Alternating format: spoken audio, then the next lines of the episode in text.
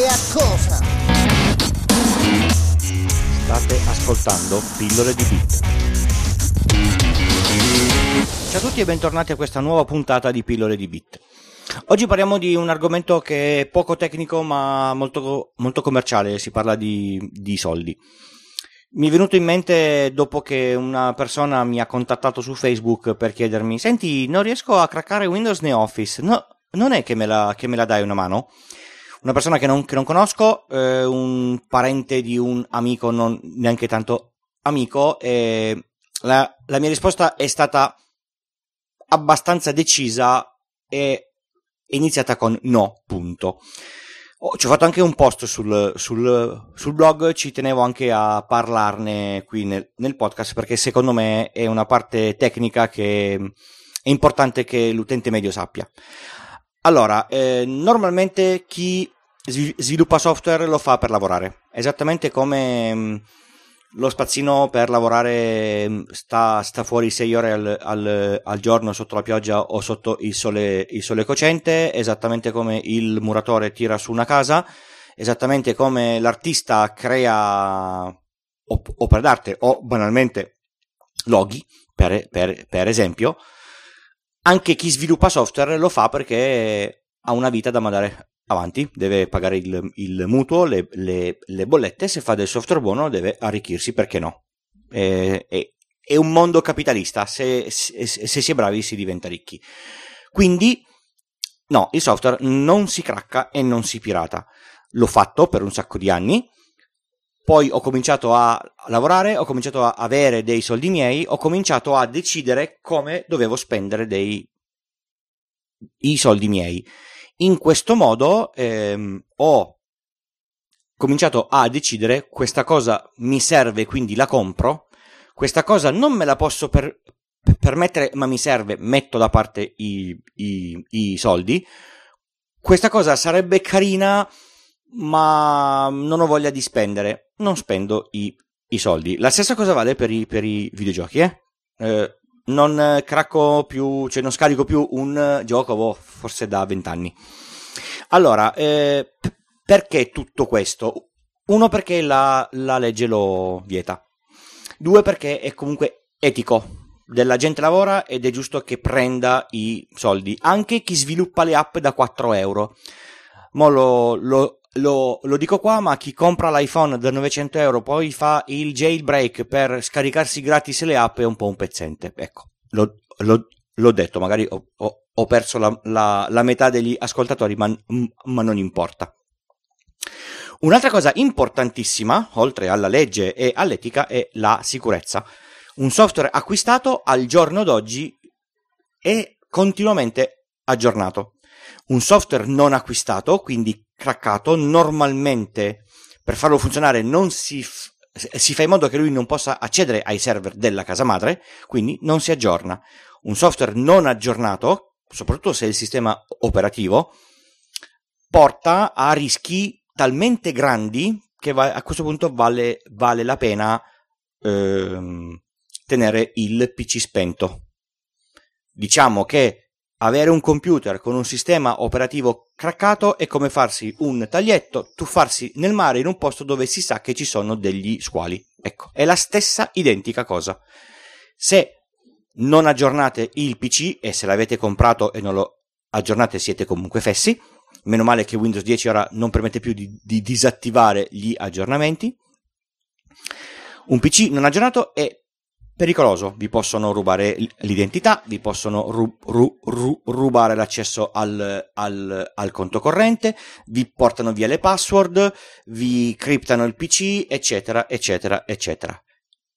I sistemi vanno aggiornati, per essere aggiornati vanno acquistati.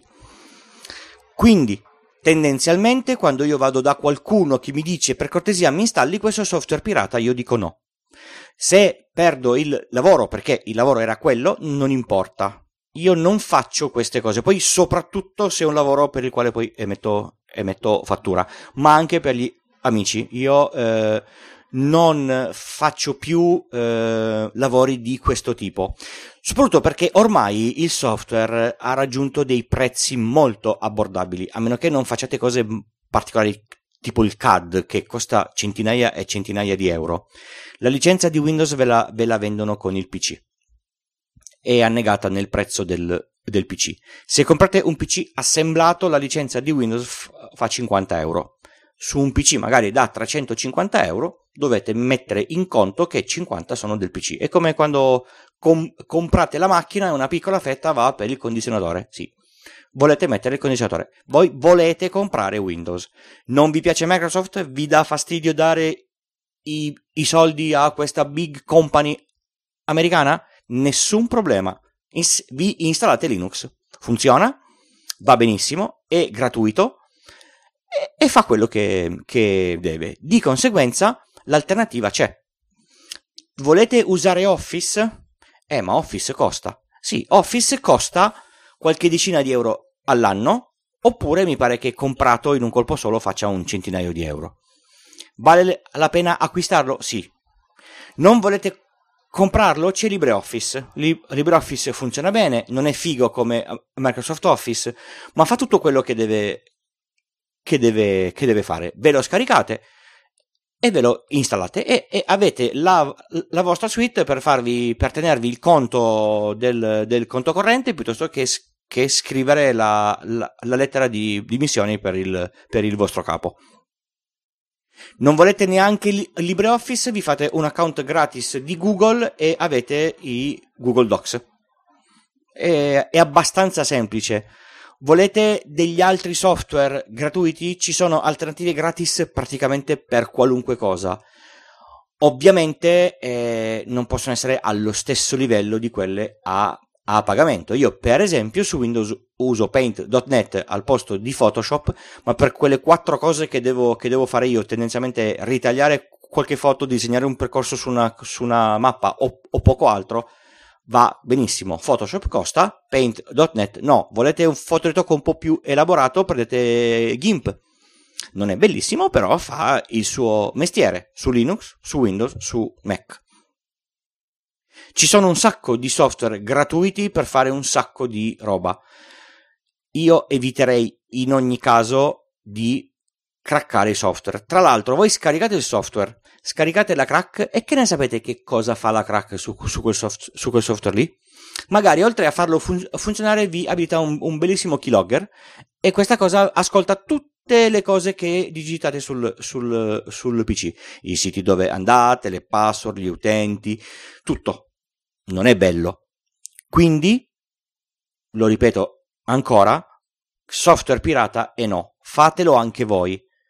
Ne va della legge, ne va dell'etica, ne va della vostra sicurezza in qualunque ambito. Sul PC c'è tutto, quindi dovete essere sicuri. Vale anche sul telefono. Fare il jailbreak dell'iPhone è pericoloso. Scaricate app da chissà dove, chissà che cosa fanno e chissà dove accedono. Fare il root dell'iPhone, dell'Android si può fare, è pericoloso anche quello. Scaricate le app sbagliate, accedono a tutto il telefono. Volete paccioccare con queste cose? Fatelo da un'altra parte, non sul vostro PC personale dove fate tutto. Sono talebano su questa cosa qua, a volte sono antipatico parecchio. Per esempio in azienda quando mi dicono ma io vorrei scaricare questo, no, è free for personal use. In azienda free for personal use non funziona, allora me lo compro io. No, sul PC aziendale va installato software acquistato dall'azienda, non da te. Mi porto il mio PC, no, sul tuo PC personale le regole aziendali mediamente nelle aziende prevedono che tu non lo possa mettere perché non è controllabile e non è gestito dall'organizzazione. Ne va della sicurezza dell'azienda. Le cose vanno fatte in un certo modo. Come si prende la patente per guidare, si rispetta il codice della strada, si impara a usare il PC e se ne rispettano le regole, anche l'acquisto del software. E ricordatevi che acquistare il software e comunque dare del valore al lavoro che fanno le altre persone. Ci sono persone che hanno speso delle ore per sviluppare questi software, anche le app da 4 euro. Non so se ascoltate Tecnopillz di Alex Racuglia, lui sta sviluppando dei software per l'elaborazione audio, sono software che vende a meno di 10 euro, abbondantemente meno di 10 euro, ma da quello che ne parla lui ci mette ore, ore e ore di lavoro. Perché scaricarlo pirata?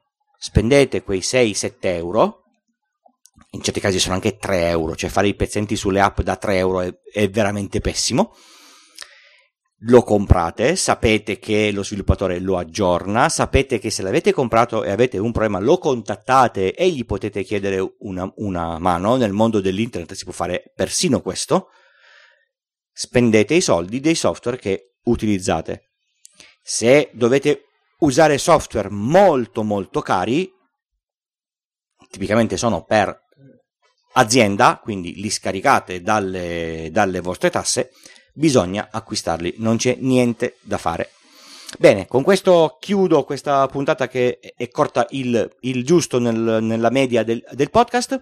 Vi ricordo che mi trovate su Pillole di Bit col punto prima dell'it. Vi ricordo che questo podcast non ha sponsor, quindi tutte le marche che io dico sono per esperienza personale, non ci guadagno una virgola. Ogni tanto capita che metto qualche link sponsorizzato di Amazon, ma è più sull'altro podcast. Ah, se non lo ascoltate, io parlo anche in G-Cookies, molto più nerd, molto più tecnico. Io mi diverto parecchio, secondo me è interessante per pacioccare sulle schedine o queste cose qua. Un altro podcast tecnico è Tecnopillz di Alex Racuglia, il suo flusso di coscienza digitale, secondo me vale la pena di ascoltarlo. E lui fa app per l'elaborazione audio. Andate a guardare, magari c'è qualche cosa che vi interessa. Pillole di Bit col punto prima dell'it, lì trovate il form per contattarmi, l'account Twitter, trovate il gruppo Telegram se volete chiedere di parlare di qualche argomento, trovate il link per le donazioni. Io il podcast lo faccio gratis, lo faccio perché mi diverte, ma ha del costo. Se riesco a rientrarne sono molto contento. Grazie e alla prossima, ciao!